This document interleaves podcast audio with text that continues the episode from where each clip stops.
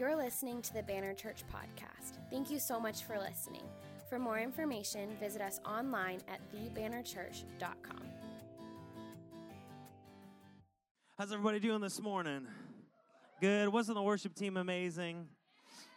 Man, I love this church. I just love uh, the commitment and what God's doing. It's been really cool. Uh, it was fun being at the carnival. Someone was texting me. They're like, hey, how are you doing on volunteers? And I'm like, actually, we, we got a lot of people volunteering. And they're like, yeah, it's weird to be at a church where people serve. and I'm like, I know, it's awesome, but we're just so thankful. Um, today's a special weekend, and it's not just because it's my uh, daughter's birthday. She's going to be five years old.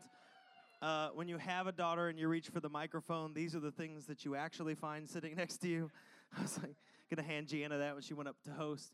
Uh, but most, I, I, know that's important, but really importantly, as a nation, uh, and just um, obviously uh, today and this weekend, we recognize veterans, and I think it's just really important. Honestly, the reason that we're here, the reason that you know, not only in this country, but specifically when we're celebrating America right now, the veterans that have served, but just the freedom to be here and to worship is just special. And I was really dwelling on that uh, this morning and just thinking about that.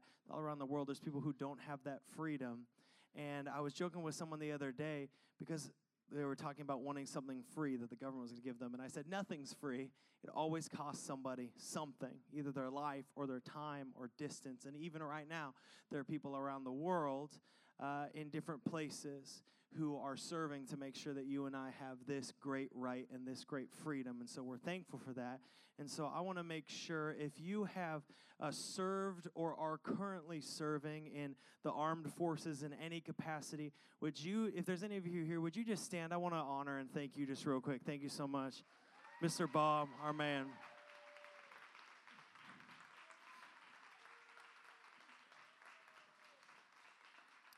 We're just so appreciative. I, I think it'd be right as a church for us, since we have the freedom to be here and assemble to worship, just pray together, especially for those who have served and are currently serving. Uh, can we just pray together this morning as Banner Church?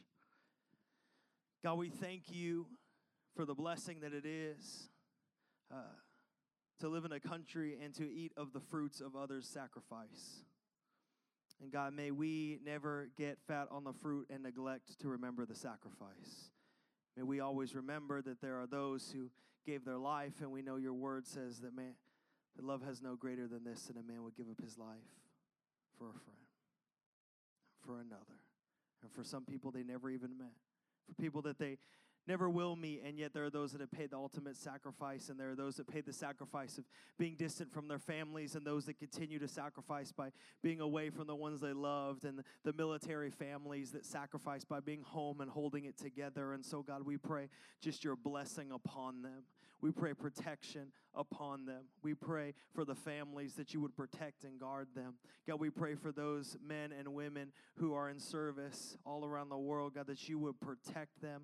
God, we thank you for what they do for this country. And God, we pray just a blessing upon them that you would guard their heart, their mind, their soul, and their body. We thank you for those who constantly serve in the armed forces.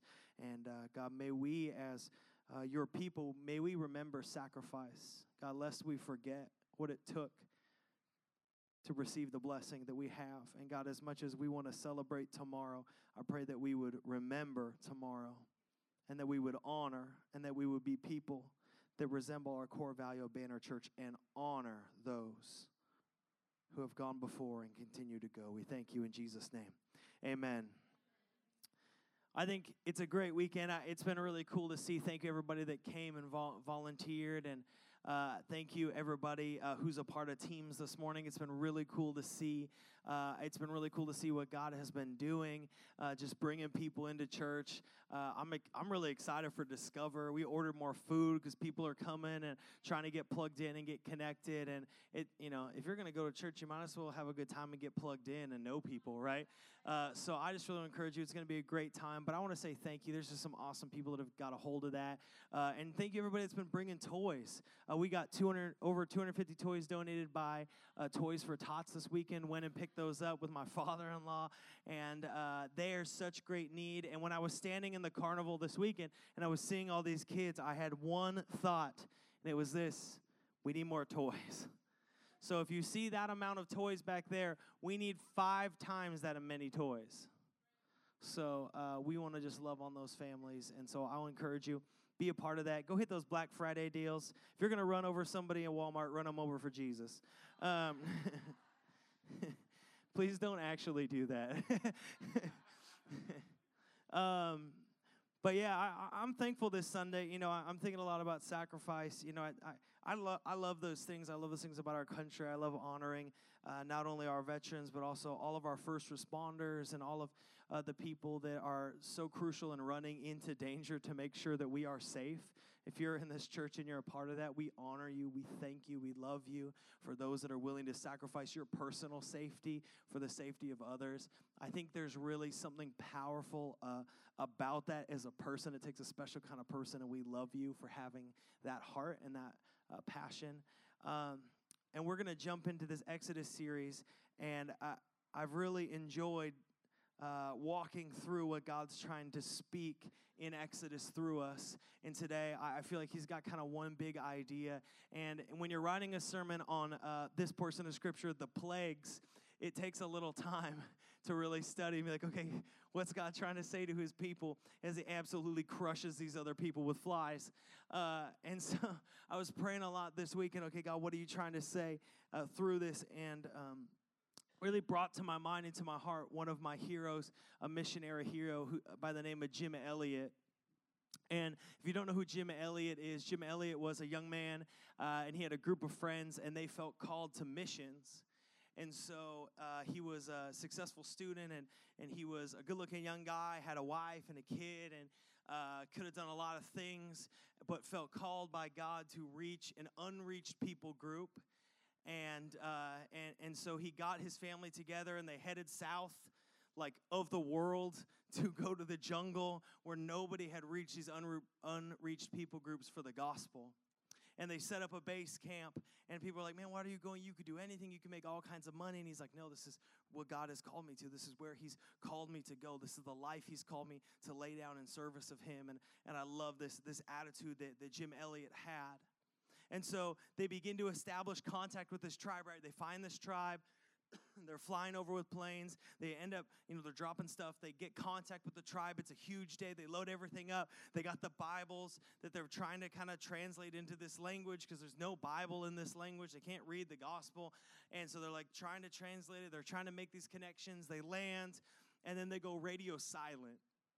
And uh, I don't know if you've done anything where radios are important, but radio silence can either mean it's something really good is happening or something very bad is happening. Uh, in this case, it happened to mean that something very bad was happening. And what had happened was when they met the tribe, the tribe murdered them. So they had made an encounter and they had begun discussions with some of the tribe, but some other members of the tribe took issue with that, came to the beach as they encountered them again and killed them. And, and I think it's those moments where we as people struggle the most when the plan and purpose of God comes face to face with the evil of man. And, and, and man can be very evil. Uh, I know sometimes we like to live an illusion that he can't, but he can. And if you want evidence, I'll buy you a history book and we'll read it together. and you'll see that I'm right. Man is profoundly capable of doing immeasurable amounts of evil to other people. And in this case, that happened. And so often we ask those things like, how could anything good come from this? Why would God call this guy with a family, with these things to this? And, and the guy just ends up dying. What a waste of a life. What a waste. But I think what we see in the life of Jim Elliot and what we're, what we're going to see in Exodus is that God's plans and his purpose are greater than the evil of men. This is so important. If you get anything this morning from Exodus, my prayer is that you would get that, that sometimes, though evil seems so great and so overwhelming and so victorious in a moment, that the evil of man will never thwart God's plans, purpose, and blessing for his people. That the evil of man is not greater than the power of God. Are you with me? And so Moses, as we're catching up with him, uh, here in uh, Exodus 7, which we're going to read in just a moment. You can open your Bibles if you want to hop there. Uh, Exodus 7, as we're catching up with Moses, Moses is now 80 years old, so he's seen some stuff, he's been around. So if you're like, I don't know if God can use me, I might be too old. Well, Moses was 80, and he delivered a million people out of Egypt. So the qualifications of God are different than ours usually. And, and so Moses is, is tasked to bring a liberation message to Pharaoh and God sends him to do something. And I know we're like, oh, yeah, he's called to go in front of Pharaoh. I think we need to think about what God is calling him to is very similar almost to what Jim Elliot's facing, is that it's almost a death sentence in this moment because Moses is going before the most powerful and historically one of the most evil men of the world to tell them, hey, release a million of the people that are working for free. And I don't know if you know much about history, but historically, that has not been a great plan to go in front of a supremely evil man and tell him, hey, you know, all these people that work for you for free, go ahead and just let them go forever. Right? And so Moses is called by God to liberate his people from slavery, and that's what we're going to pick up Exodus 7. If you're with me, say amen. All right, crack your Bibles open if you got them. If not, the words will be on the screen. We're going to read some scripture today. I'm going to cover a lot of scripture, so you're just going to have to roll with me. Uh, and you are you just love the Lord, so you're going to go back and read all this later, anyways. I know that. So we'll just we'll hit the big parts together. Uh, 7 1. Exodus 7, verse 1. And the Lord said to Moses, See, I have made you like God to Pharaoh, and your brother Aaron shall be your prophet.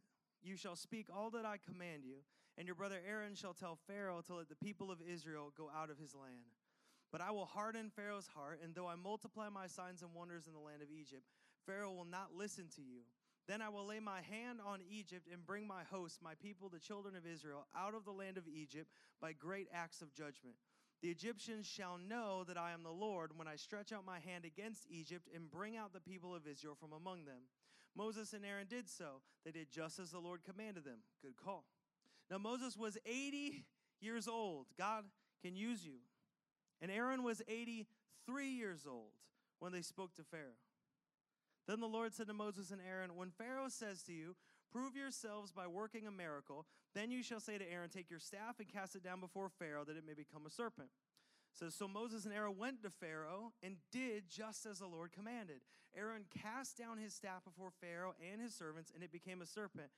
Then Pharaoh summoned the wise men and the sorcerers, and they, the magicians of Egypt, also did the same by their secret arts. For each man cast down his staff, and they became serpents. But Aaron's staff swallowed up their staffs. Still, Pharaoh's heart was hardened, and he would not listen to them as the Lord had said. Okay, that's pretty wild. Right there, that'd probably be a whole sermon, but we can't stay there forever.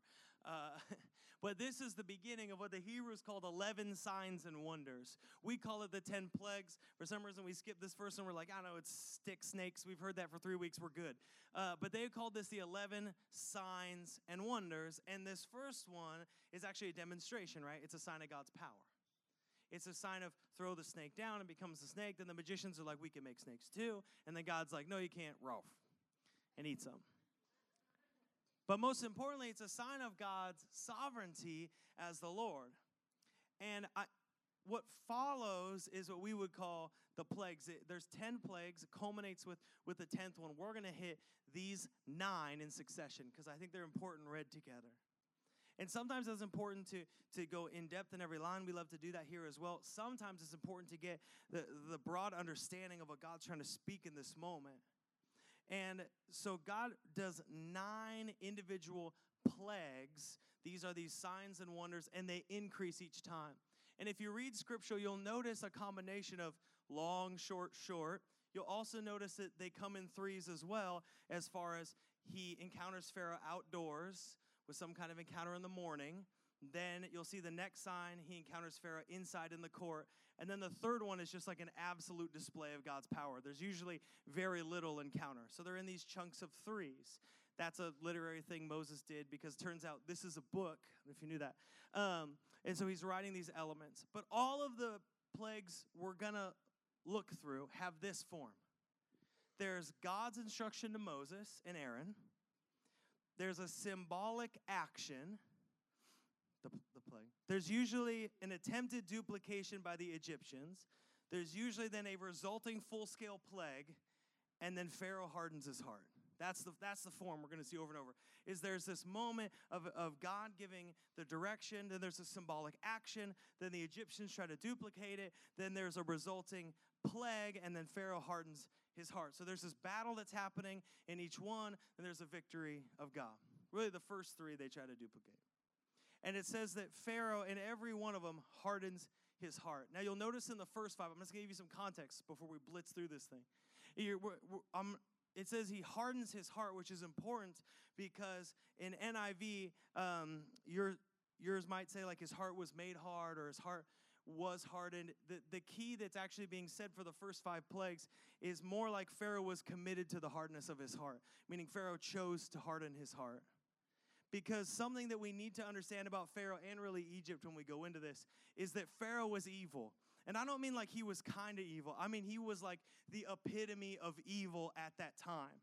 Like if you were to go to, you know, if you were to pick in history a figure, you know, someone might say like, oh, the epitome of evil in the 40s that was Hitler, they would have picked Pharaoh. He was the epitome of evil. You're like, how do you know that? Well, he instituted mass slavery as one shining example.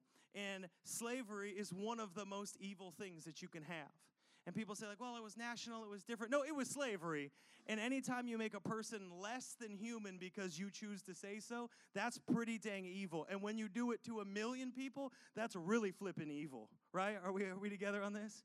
So Pharaoh is an evil person. He stands symbolically as the Sandy Hitler of his time, right? He is greatly evil, persecuting and killing tons of people. And so when it's talking about his heart being hardened, this was not like a surprise to him. It's like he was such a nice guy, and then God hardened his heart, right? This is Pharaoh was evil. He chose to continue to do evil. Does this make sense? And, and, this is so important for us to understand because what Moses is coming into is not like this neutral setting. He is coming into the den of evil. He has walked in to the den of an evil person with people in slavery, dehumanized, trapped, and abused. So here he is, 7 14. Are you with me? Amen. All right, let's do it. 14. This is the first plague. That was a sign. This is a plague. Here it is. Then the Lord said to Moses, Pharaoh's heart is hardened. Surprise. He refuses to let people go. Go to Pharaoh in the morning as he's going out of the water Stand on the bank of the Nile to meet him, and take in your hand the staff that turned into a serpent. And you shall say to him, The Lord, the God of the Hebrews, sent me to you, saying, Let my people go, that they may serve me in the wilderness. But so far you have not obeyed. Thus says the Lord. By this you shall know that I am the Lord. Behold, with the staff that is in my hand, I will strike the water that is in the Nile, and it shall turn to blood. The fish in the Nile shall die, and the Nile will stink, and the Egyptians will grow weary of drinking water from the Nile. And the Lord said to Moses, Say to Aaron, Take your staff, stretch your hand over the waters of Egypt, over the rivers, their canals, their ponds, their pools, so that they may become blood. And there shall be blood through all the land of Egypt, even in the vessels of wood and the vessels of stone. Verse 20 says, And Moses and Aaron did as the Lord commanded, in the sight of Pharaoh and the sight of the servants, he lifted the staff, struck the water, and all of it turned to blood. It says, verse 22, But the magicians of Egypt did the same by their secret arts, so Pharaoh's heart remained hardened, and he would not listen to them as the Lord said. Okay, this is important. So here's this this moment where they go and they strike the water, and people say, "Well, it was natural causes." You know, uh, there was a red algae that turned it like crimson. They didn't really mean like blood; they meant it look like blood. There's all this kind of theory, but let me tell you, if it's natural, you usually don't call magicians to duplicate it. Make sense? You would just take a pot and be like, "It's called the rain," like right. This is something uh, special and supernatural that's happening, and there's a battle that's occurring. Note the battle between the trusted power and authority of those who were likened to gods in Egypt and would display through their secret arts power and the power of God. Now, they couldn't unmake it blood, but they could apparently do something that made it as blood. And we'll talk about secret arts in a second. But I think it's important because the ultimate victory of the one true God, Yahweh, over the false gods of the Egyptians began with the humiliation of the Nile, began with the desecration of the Nile. If someone has a God and you turn it to blood or turn their temple to blood, that's called desecration. And if you really want to pop it off when you go in to do some plagues, number one is take the most important God and turn them to blood. Are you with me? And so there's something powerful that's happening here where God is not just showing his power, but he's showing the subordinate impotence of Egypt. He is making a fool out of Egypt. He's not just looking stronger, he's making them look super weak. And when you're a superpower, the one thing you don't want to look is incredibly weak. And so he's submitting them. Okay. Anybody here like frogs? Good, you're about to hate them. So, verse people are like, "What? No." Uh, chapter 8 verse 1 it says this, "The Lord said to Moses, "Go unto Pharaoh and say to him, Thus says the Lord, let my people go. We've heard that before, that they may serve me. But if you refuse to let them go, behold, I will plague all your country with frogs. And you're like, is that really a big deal?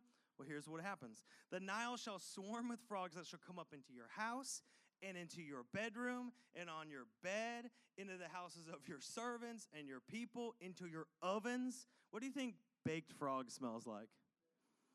Brutal. In right? In your kneading bowls, what do you think smashed frog smells like? The frog shall come up on you and on your people. You're just laying frogs. And all and the Lord said to Moses, Say to Aaron, stretch out your hand with your staff over the rivers, over the canals, over the pools, make frogs come up on the land of Egypt. So Aaron stretched his hand out of the waters of Egypt. Frogs came up, covered the land. But magicians did the same by their sacred arts and made frogs come up on the land of Egypt. You see the battle.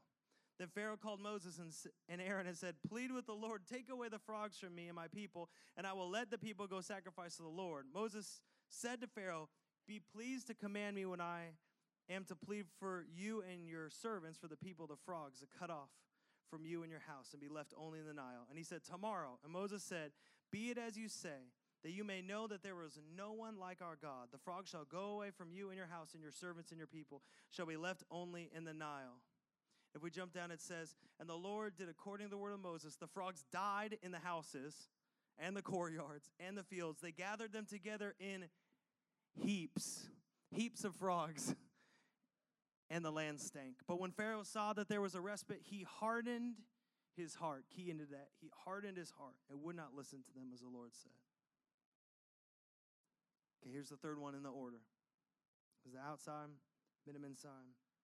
Now there's a display says the Lord said to Moses, Say to Aaron, stretch out your staff and strike the dust of the earth so it may become gnats in the land of Egypt. Let me give you some clarity on gnats. The word there is actually biting insects. And so they say that it's often most clearly translated not as gnats like we would think, this is but like mosquitoes or biting insects. So when I'm going to say gnats, because that's what the Bible says, but the word that they most likely meant would be closer to how we would understand mosquitoes. And so here is the plague, the third plague. It says, They did so. Aaron stretched out his hand with his staff and struck the dust of the earth, and there were gnats, mosquitoes, biting insects on man and beast. All the dust of the earth became biting insects in the land of Egypt. The magicians tried by their secret arts to produce them, but they could not. So there were biting insects on man and beast. Then the magicians said to Pharaoh, This is the finger of God. But Pharaoh's heart was hardened and he would not listen to them as the Lord had said. Okay, this is important because up till now the magicians could duplicate this. But this is this is so important what they're doing is a pattern of evil. What the magicians are doing is a pattern of evil that still exists. Is the evil will always try to make a counterfeit to the work of God. This is important when see Evil will always try to counterfeit something that God is doing, but that counterfeit will always fail against the real power of God, especially when you put them up against each other. A counterfeit looks good until you put it up against the real thing. You know, when Satan comes to Jesus in the desert, what he does is he takes scripture, he takes the word of God, and he tries to twist it and make it a trick and make it a trap and use it against Jesus. And he shows him visions of things. And he's trying to use something that was meant for good to be a counterfeit, to come against it. Except Jesus knows the scripture and he uses real power to defeat him because the counterfeit cannot stand up to the power. And so the magicians, we heard that phrase over and over secret arts. They use secret arts. See, that phrase is not meant to be supernatural power. That's not what it means. That phrase in the Hebrew is closer to tricks or illusions. This is my favorite word. it's closer to clever tricks or illusions by ways where they would deceive. There's deceit built into this. And so, what Moses is trying to show is saying, listen, the schemes, the deceit, the lies, the counterfeit of evil might be convincing, but there's a moment where even they are going to have to realize that God is God, which is a major theme of Exodus. You are either going to rec- recognize that the Lord is the Lord through joy or through judgment, but you're going to recognize. And so Moses is writing to say, listen, it worked for the snake, it worked with the blood. They even must have found some frogs or something. I don't know what they did, but it was wild. They had their ways, they were very powerful, but their power was not greater than the power of God. And I think, to be fair, mosquitoes would have pushed me over too. Like, hey, listen, guys, I was cool to round up some, flo- some frogs, but I cannot do this whole biting insect mosquito thing. I'm out of here. And so what we're going to see in, in the transition as it jumps here in Exodus 8:20 is that there is a transition from all out kind of like or from inconvenience to all out panic. Right? Like if you follow the plagues, they ramp up. Like the water thing was tough, but it said they drank it, but they still got sick. Frogs was brutal and stinky, but no one really is getting hurt, right? All of a sudden you get to mosquitoes, people are like, okay, I'm starting to super hate this. Like these are ramping up and they're just going to go more and more and more. But watch this. Exodus 8:20. If you got your Bible, say amen. Amen. Exodus 20 says this The Lord said to Moses, Rise up early in the morning and present yourself to Pharaoh. As he goes out to the water, and say to him, Thus says the Lord, Let my people go, that they may serve me, or else I will not let my or else if you will not let my people go, behold, I will send swarms of flies, meaning flying insects, on you and your servants and your people and your houses and the house of the Egyptians shall be filled with swarms of flies. Also, the ground on which they stand. Think about that. There's no, there's no glass. If there's flies out, they're going to be in your house. Imagine having so much flies that when you walk, you walk on flies. Yeah, he was right. It's a plague. it says this, but on that day I will set apart the land of Goshen where my people dwell, the Israelites, where they are, so that no swarm of flies shall be there, that you may know that I am the Lord in the midst of the earth. Thus I will put a division between my people and your people. Okay, this is important. Can you imagine? You're in Egypt and you are surrounded by flies. Everywhere you go, flies, flies everywhere. Flies when you sleep, flies when you turn the blanket, flies in your house, flies in your food. Then you're walking by Goshen, no flies. You would want to know what's up, right? Like not a single fly. The people that you have brutally oppressed for 400 years somehow have no flies, right? You have one Egyptian, we're going to call him Gary because that's all I can think of, and, and he's just covered in flies. Everywhere he goes, fly. He's got a fly suit, he's got some fly shoes, he's got a fly hat, everything, flies. And then you have uh, Samuel or something over here, and no flies, totally fine, getting tan. He's just doing his work, living his life right? God is making an obvious separation between, like, I'm not here messing with Egypt, I'm here to mess with you, right? Like, there's a separation. These are my people. These are the people enslaving them. There's a clear separation that God is dividing in this moment between the two things. To say, I'm plaguing the people that are oppressing my people. It's important. And so Pharaoh says, Fine, fine, fine, fine, fine. You can have a holy day where you can worship. Moses says, No, no, that's not good enough. And he says, Fine, then you can go and you can worship. You can go, you can worship, you can do your thing. Finally, I will let you go, sacrifice to the Lord in the wilderness. But it says this Moses went out from Pharaoh and prayed to the Lord. Uh, I'm sorry, I got to back up. I'm sorry. So Pharaoh said, I will let you go to sacrifice to the Lord your God in the wilderness, only you must not go very far away. Plead for me. Then Moses said, Behold, I'm going out from you. I will plead with the Lord that the swarm of flies may depart from Pharaoh, from his servants, from his people tomorrow. Only let not Pharaoh cheat again by not letting the people go to sacrifice to the Lord. So Moses went out from Pharaoh and prayed to the Lord, and the Lord did as Moses asked and removed the swarm of flies from Pharaoh and his servants and his people. Not one remained. But Pharaoh hardened his heart this time also and did not let people go. This is an important moment right here. Because God has given Pharaoh these chances to turn, chances to have a soft heart. All this time, Pharaoh hardening his heart. But what you're going to notice is a shift here. A shift because Pharaoh has said, Listen, this is my heart. I have a heart of stone and of evil, and I will continue to do evil against your people. And God didn't come to suffer the evil of man, He came to defeat it. And so He gives them six more plagues. Exodus 9, the livestock, same form, same format. The livestock died, the Egyptians' livestock dies. It says in 9 7, Pharaoh sent, and behold, not one of the livestock of Israel was dead, but the heart of Pharaoh was hardened, and he did not let the people go. The sixth plague, boils, right? Moses goes before, takes a handful of set. Is that like like basketball, like all of a sudden boils on everybody, on all their body. The magicians can't even stand in the presence anymore. They were so cocky with the snake thing. Even though it got eaten, they had to go back and figure that out. But they couldn't even stand before the presence of Moses and Aaron because of the, the boils that, that came upon them in their body and all the Egyptians. But it says in uh, Exodus 9 12, but the Lord hardened the heart of Pharaoh. Oh, that's interesting. But the Lord did you read that with me? Did you read that? But the Lord hardened the heart of Pharaoh, and he did not listen to them as the Lord had spoken to Moses. Okay, well, let's keep going. Hail, seventh plague. It says hail comes and it kills all the crops of the Egyptians. And this is not an import economy. This is a grow it economy, right? So they're growing food, and it says it comes and it kills the crops of the Egyptians, so they have very little to eat. And Pharaoh again promises to let the people go, but he comes back on his promise, and we see in Exodus 9:34 says, When Pharaoh saw that the rain and the hail and the thunder had ceased, he sinned yet again and hardened his heart and his servants. So the heart of Pharaoh was hardened, and he didn't let the people Israel go, just as the Lord had spoken through Moses. like, man, really all this still hard-hearted? Yep, locusts, chapter 10 locusts come and they cover the fields. It says it was as a, a darkness came upon. Could you imagine to look out right here and just every square inch was covered by locusts? Some of y'all would never sleep again, my wife being one of them. Anyone here have those bug dreams? We were like, you're talking about bugs today. I'm not gonna sleep for like four and a half months. But going around my house with anointing oil, just like trying to get it right. like, not today, Satan, right? But the locusts come in and it says this it, it, that, that he recognized something is wrong.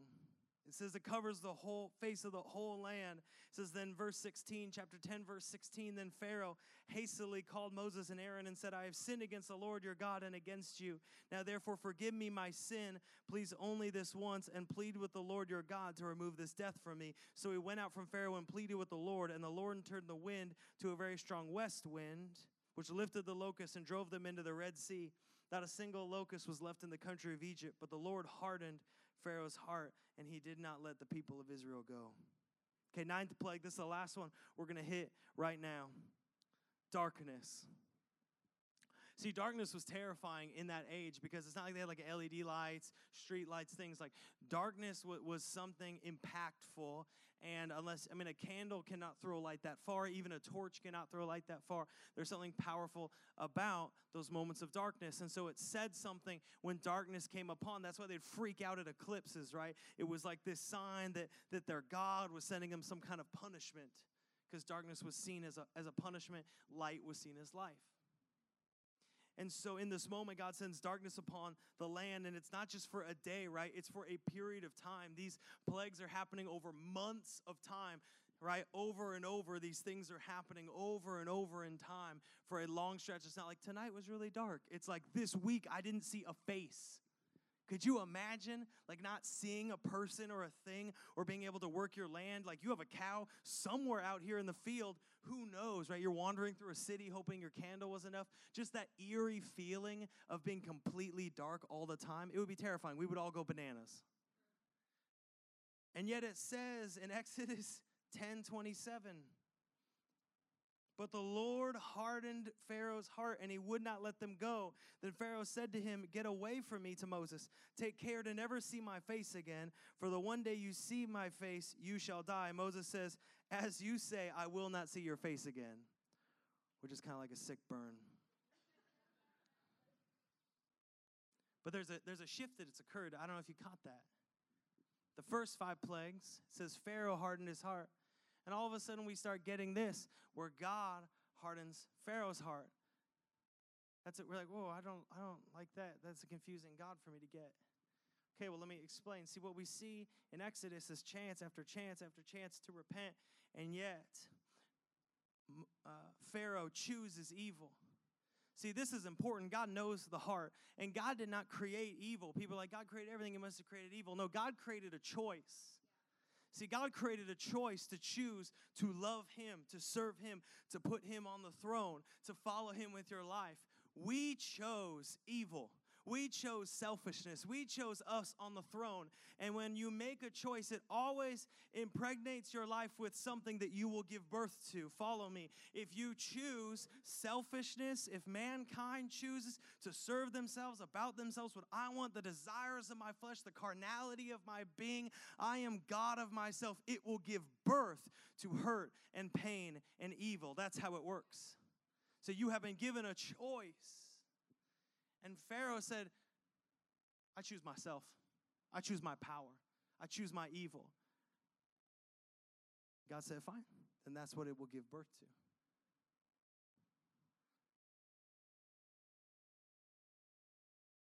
But the shift that occurs is that God says, Listen, I didn't create this evil, but I'm going to use it to show that the evil of man cannot overcome the power of God. See, here's what is so important. See, no one at this time, remember, Pharaoh is symbolic as much as he is anything in this moment. Nobody is working harder to keep people trapped in slavery than Pharaoh. And no one is working harder to release them from slavery than God. And in that fight, God will always win. Because God's purpose and plans are greater than man's evil. See, this is the message of Exodus. If you get anything, remember I said, get this. The purpose and plans of God are greater than man's evil. This is the message of Scripture, if you get it, is that the complete evil of man cannot thwart God's plan to bless his people, to save his people. God will not be mocked. God will not be beaten. God will not be destroyed. There is no evil, as evil as it can get on this earth, that is greater than what God has planned to use to deliver his people. Think about it. We did a series on Joseph.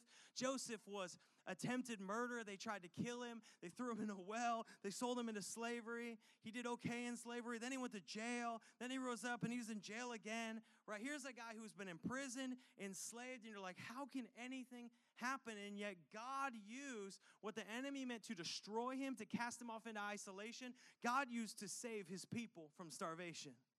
See, God constantly uses what the enemy meant to destroy to actually rescue because the purpose and plans of God to bless his people are greater than the evil of men. See, Paul knew this. He wrote in Romans 9 14 through 18. What shall we say then? Is there injustice on God's part? By no means. For he says to Moses, I will have mercy on whom I have mercy, and I will have compassion on whom I have compassion. So then it depends not on human will or exertion, but on God who has mercy. For the Spirit says to Pharaoh, or for the scripture says to Pharaoh, For this very purpose I have raised you up, that I might show my power in you, that my name might be proclaimed in all the earth. So then he has mercy on whomever he wills, and he hardens whomever he wills. See, Paul is not commenting here on how God is hardening his heart, but on the connective nature between the religious leaders of the day and Pharaoh, between our human nature to want to surrender our hearts to evil, but receive the blessings of a good God to want to put ourselves on the throne and surrender. And it's like, listen, listen, this is pointing to a consistent theme where, where God is, is saying, listen, I, I, have come with these signs that you might repent, but Pharaoh's heart is hardened. And so, listen, I'm going to save my people. I'm going to release my people. I didn't make evil, but I'm going to bring about salvation. It's the same theme as Jesus, right? The greatest evil that man could muster to beat and to shame and to crucify Jesus Christ, God used to save every one of us through his resurrection. Think about that. The most evil that could be thought, the most shame at that time, the most brutal murder that you could do was used by God to bring about salvation for the very people that, that were at the bottom of the cross mocking him. The very people that were there shouting, Hey, why don't you get your angels down here to do some work. Those same people God used to bring about salvation. The trump card of evil is always death, and yet God used even death to bring life for all of us. I love Peter. He gets up, man. This, I like Peter because he's a mess and his mouth gets him in trouble. So I appreciate that because I feel like he's my brother. Um, and he's just overly excited about things, overly passionate. Um, that's why I don't own a sword. Um, but he says, Acts 2, he stands up filled, filled with the Holy Spirit and says this Men of Israel, hear these words Jesus of Nazareth, Nazareth, a man attested to you by God with mighty works and wonders and signs that God did through him in your midst, as you yourselves know. This Jesus, delivered up according to the definite plan and foreknowledge of God, you crucified and killed by the hands of lawless men. God raised him up, loosening the pains of death, because it was not possible for him to be held by it. Peter says it best You killed Jesus. But turns out God used your evil, and God brought about a greater good. Right again, God, God's not making evil. He's not like orchestrating evil pieces on a chessboard, like, oh, we'll use uh, all of this evil to bring this good thing about. That's not what it's saying. It's saying you thought you destroyed goodness, but God's goodness is greater than your destructive power. Right? There's a big difference when God is orchestrating all this evil to instead saying, listen, evil is evil and it comes against goodness, but God's goodness is greater than evil. And that's important because all the evil men rejoice like we did it. Satan rejoices. There is a parallel between Satan and Pharaoh, and that they are a mighty source of evil that stands against the deliverance of God's people. And yet God said, Listen, you think you're so strong, but I'm about to literally crush you with flies. Think about that. Not another army, not chariots, not like angels on fire riding out of the sky, flipping frogs to show you you're not even on the same page. You're not even on the same chessboard right now. Right? The enemy comes against Jesus to kill, right? To, to hang him upon a cross. And yet Jesus is like, man, you're not even in the same game as me. You're just helping me fulfill some prophecy up here because I'm going to release my people because it turns out that the evil of man is not greater than the goodness of God. And if God has a purpose and a plan, then the greatest evil on earth doesn't stop it because it comes from Him.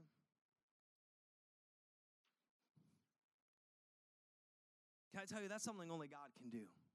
Only God has that much redemptive power. Only God has the power to turn a crucifixion into a redemption. Right? Only God has the power to overcome the brutal evil of a dynasty for thousands of years that reigns in complete oppression. Only God. Only God can do that. So evil tries to keep the Israelites in slavery, to hurt them, to lock them up. And Satan tries to keep Jesus trapped in death, to destroy him. And for many of you, the enemy by the hands of men have tried to trap you and lock you into slavery, into darkness, into death. And many of us, we feel unqualified to have a plan or purpose in our life. Because if we had a plan, this would be like plan X. We're so far away from plan A because what people have done to us. We're so far down because of what they've said to us. We're so far down because how we've been hurt. We feel like people have robbed us of a purpose in our life. It's too late for me. I know Moses was 80. I know he happened to also be a murderer, but you don't know what I've done. You don't know what I've gone through. You don't know what's been done to me, the hurt that's been done to me, the pain that's been done to me. How can God use this much of a mess? How could God have a purpose still for this kind of person, for this kind of broken person? And you have to hear God's plans do not get trumped by evil. Someone has done evil to you. They have hurt you. They have broken you. They have come against you. They have spoken over you. The family that was supposed to love you ended up hurting you. The people that were supposed to care for you and speak life into you actually cut you down and destroyed you. The man or woman that was supposed to love you hurt you, broke you, abused you verbally, physically, sexually. There's so many things in our life that we carry around us, and we wonder if the evil of man has so disqualified me, not because of anything I've done, but because of what's been done to me, has so disqualified me from being part of the redemptive, mighty purpose and plan of God. But the important thing to hear this morning is that God's purpose and plan is greater.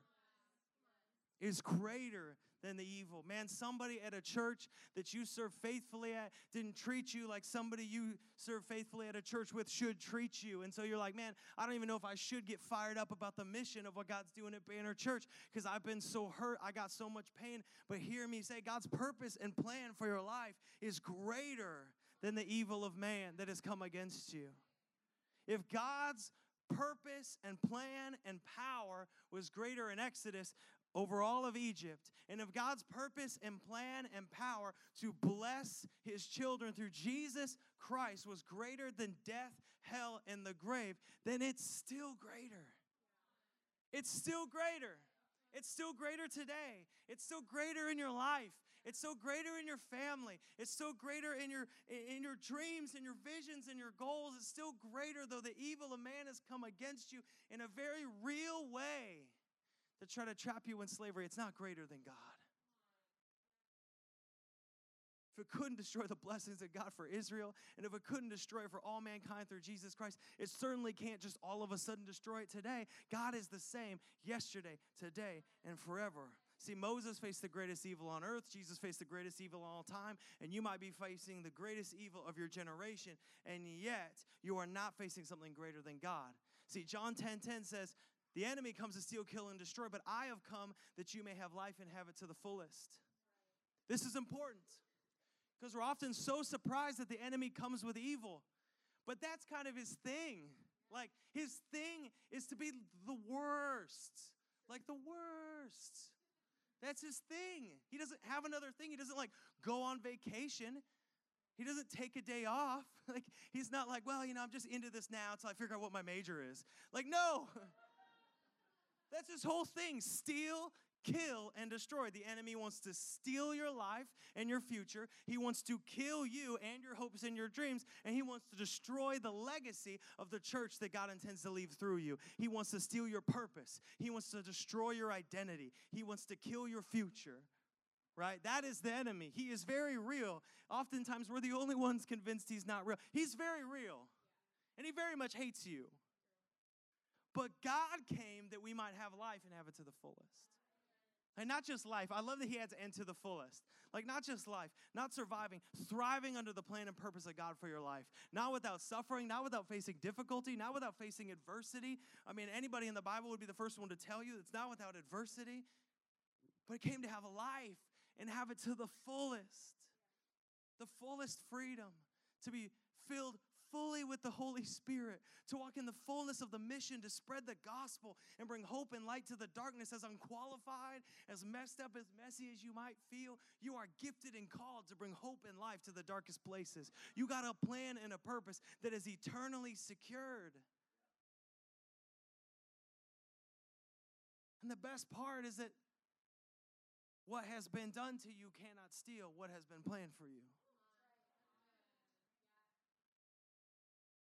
Some days that's harder to believe than others. But if you're here this morning, I believe that God wants to release you and to heal you from the hurt and pain in your life so that He might send you into the purpose and the plan and the blessing that He's called you to walk with Him to be filled with His Spirit, to be part of His great mission, to get a revelation even deeper of His love for you, to walk in the confidence of your identity as a child of God, no longer in the hurt and the pain and those things, but release that you might be fully a child of God. His plan and His purpose for you is that you would walk with Him, to be in love with Him, to serve Him. I'm going to have the band come up.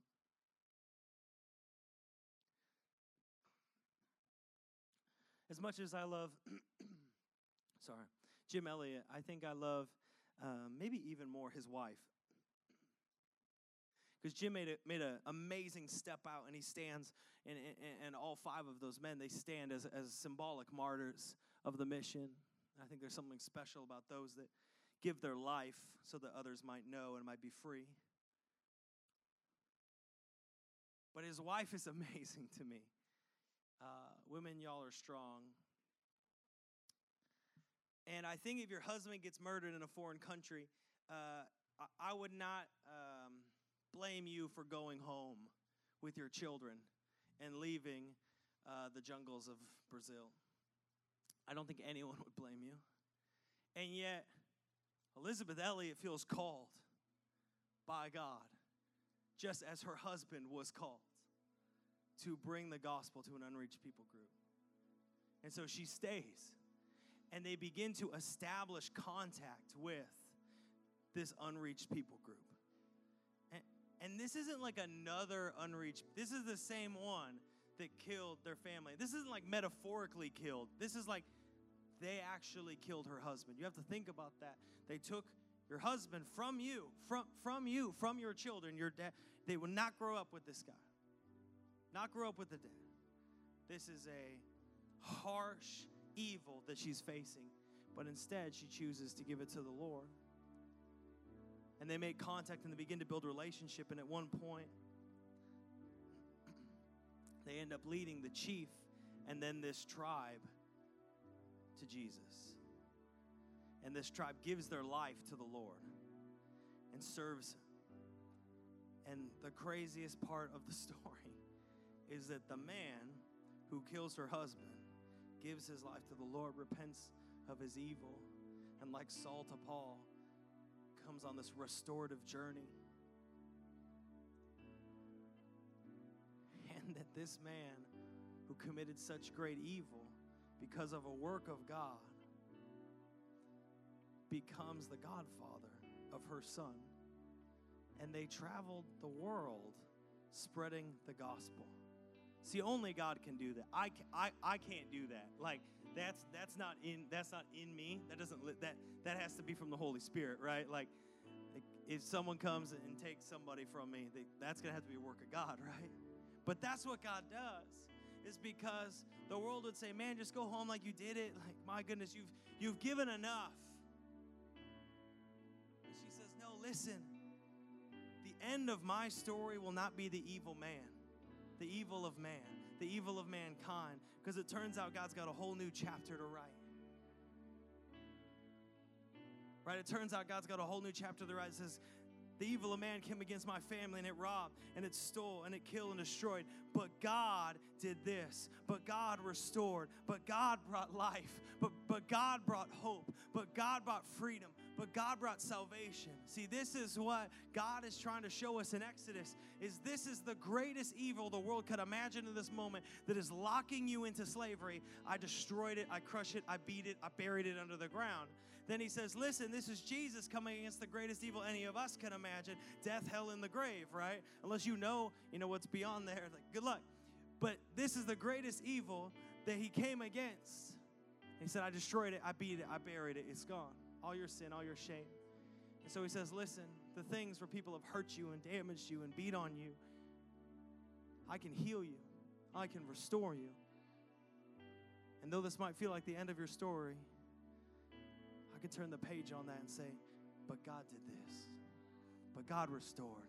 But God released. But God freed. But God used because the purpose and plans of God are greater than the evil of man. Would you stand with me this morning? As you're standing, would you just close your eyes and bow your heads? I want you to be able to just just wait upon the Lord in this moment.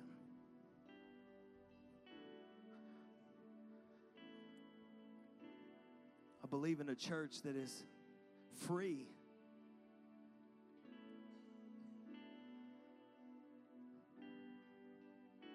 See, what's crazy to me is as much as the Israelites were abused at the hand of the Egyptians, and as much as God, with his mighty hand, saved them out of the hands of the Egyptians, there were times when they still wanted to return to slavery because that's what they knew.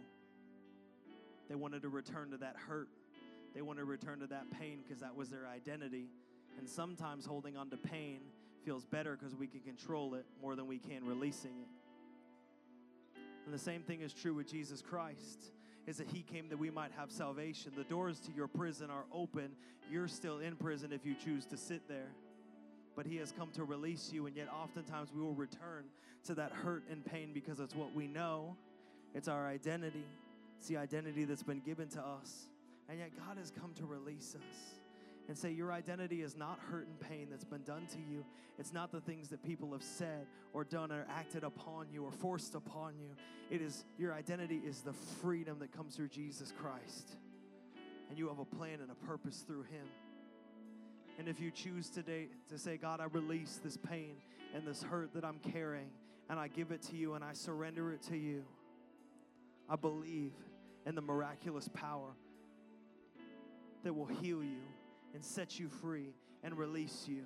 So, in this moment, you can say, Yes, the evil of man came against me, and yet the God who is for me is greater than he who is against me. And though the enemy came to steal, kill, and destroy, God has come that I might have life and have it to the fullest. And so today, Jesus, I choose to give you and surrender all my hurt and my pain to you to release control when I say surrender, that means releasing authority and control completely to Him.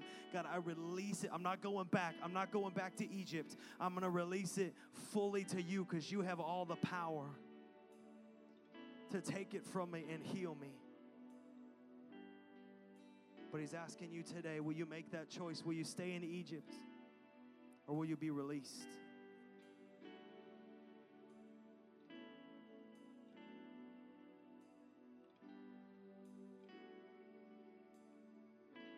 That's you this morning. You have hurt and pain in your life. Things that have been done to you that have tried to rob your identity, and you wrestle with your purpose. And you're saying this morning, God, I want to give these things to you all this hurt, all this pain. I want to surrender it to you and let you show me the plan and purpose for my life, to walk with me, to fill me, to give me a deep revelation of your love. That's you this morning, and you're saying, you know what? Today is the day where I let go of the hurt and pain and I give it to the Lord because the power the plan and the purpose of God is greater than the evil of man that's come against me. Today is the day that I release it and I surrender it to God, never to walk out another door with it on my shoulders. Today is the day that I release my hurt and my pain to the Lord. If that's you this morning, every eye closed, every head bowed, would you just lift your hands with me? It's just a form of release and surrender. God, today we release it to you. And just leave them up. I'm going to pray for you all around the room. Just leave them up. Lift him up. This is you and him. No one's looking at you. This is God, I give it to you. God, I lift this up to you. I surrender this to you. This is you and him. God, I give it to you. I know it's going to hurt because you're going to want to immediately grab it back. You're going to immediately want to run to Egypt. You're going to immediately want to run back. But God say, No, I beat the grave. I defeated Egypt. I've released you. Do not run back to it. Take this moment and release it. All the hurt, all the pain, all those things, the parents that were supposed to protect you that didn't the people that are supposed to love you that didn't treat you right, the things that they said, the things that they did, you're just going to release it and be healed the things that have overcome your mind, the identity that you have. You're releasing it in the name of Jesus. I want to pray for you with your hands raised, God. I pray right now for every hand that's lifted up in this place, every hurt, every pain that is held onto so tightly, God, because sometimes that's what we have. But in this moment, you are releasing by the power of your Holy Spirit the pain and the hurt. We are saying, God, I surrender it to you. If that's you in this room, in your heart, just say this morning, God, I surrender it to you. I give it to you fully. I give you my heart, every messy part, every broken piece. I surrender to you fully and say, God, would you write the new chapter of my life? Would you affirm the purpose and my identity rooted in you as a child of God that I might never come back to this again? I release the hurt. I release the pain. God, could you use what the enemy meant for evil to bring about a good testimony and a good, a good truth of who you are, God? The enemy means destruction. You mean life to the fullest. And so I receive that this morning, God. Heal me, heal me, heal me. Release. Come on, someone in this room, you're still holding on to it. You don't actually believe. You're just struggling right now. And I know we got to go into this song. We got to do the things and discover. But right now, your head's bowed, your eyes are closed, and you're just, you're struggling right now to release it because you've had it for so long. You've had it for such a long time that even though you don't tell everybody, it really defines you. And right now, every eye closed, every head bowed, you're just going to lift it up to Him and just say, Jesus, I release it. I give it to you. No longer to hold, but to be free, to be released in the name of Jesus. Where the Spirit of the Lord is, there is freedom. And the Spirit of God is here this morning, and He has come to set you free and release you in the name of Jesus. In the name of Jesus, because our God is faithful. Our God is good. Our God is mighty. Our God is powerful. Our God can build a testimony. Our God can build a message out of a mess. Our God can do something great out of what you feel like is so broken and destroyed. God, I give it to you because you are faithful, you are good, and all your promises are yes and amen, Lord.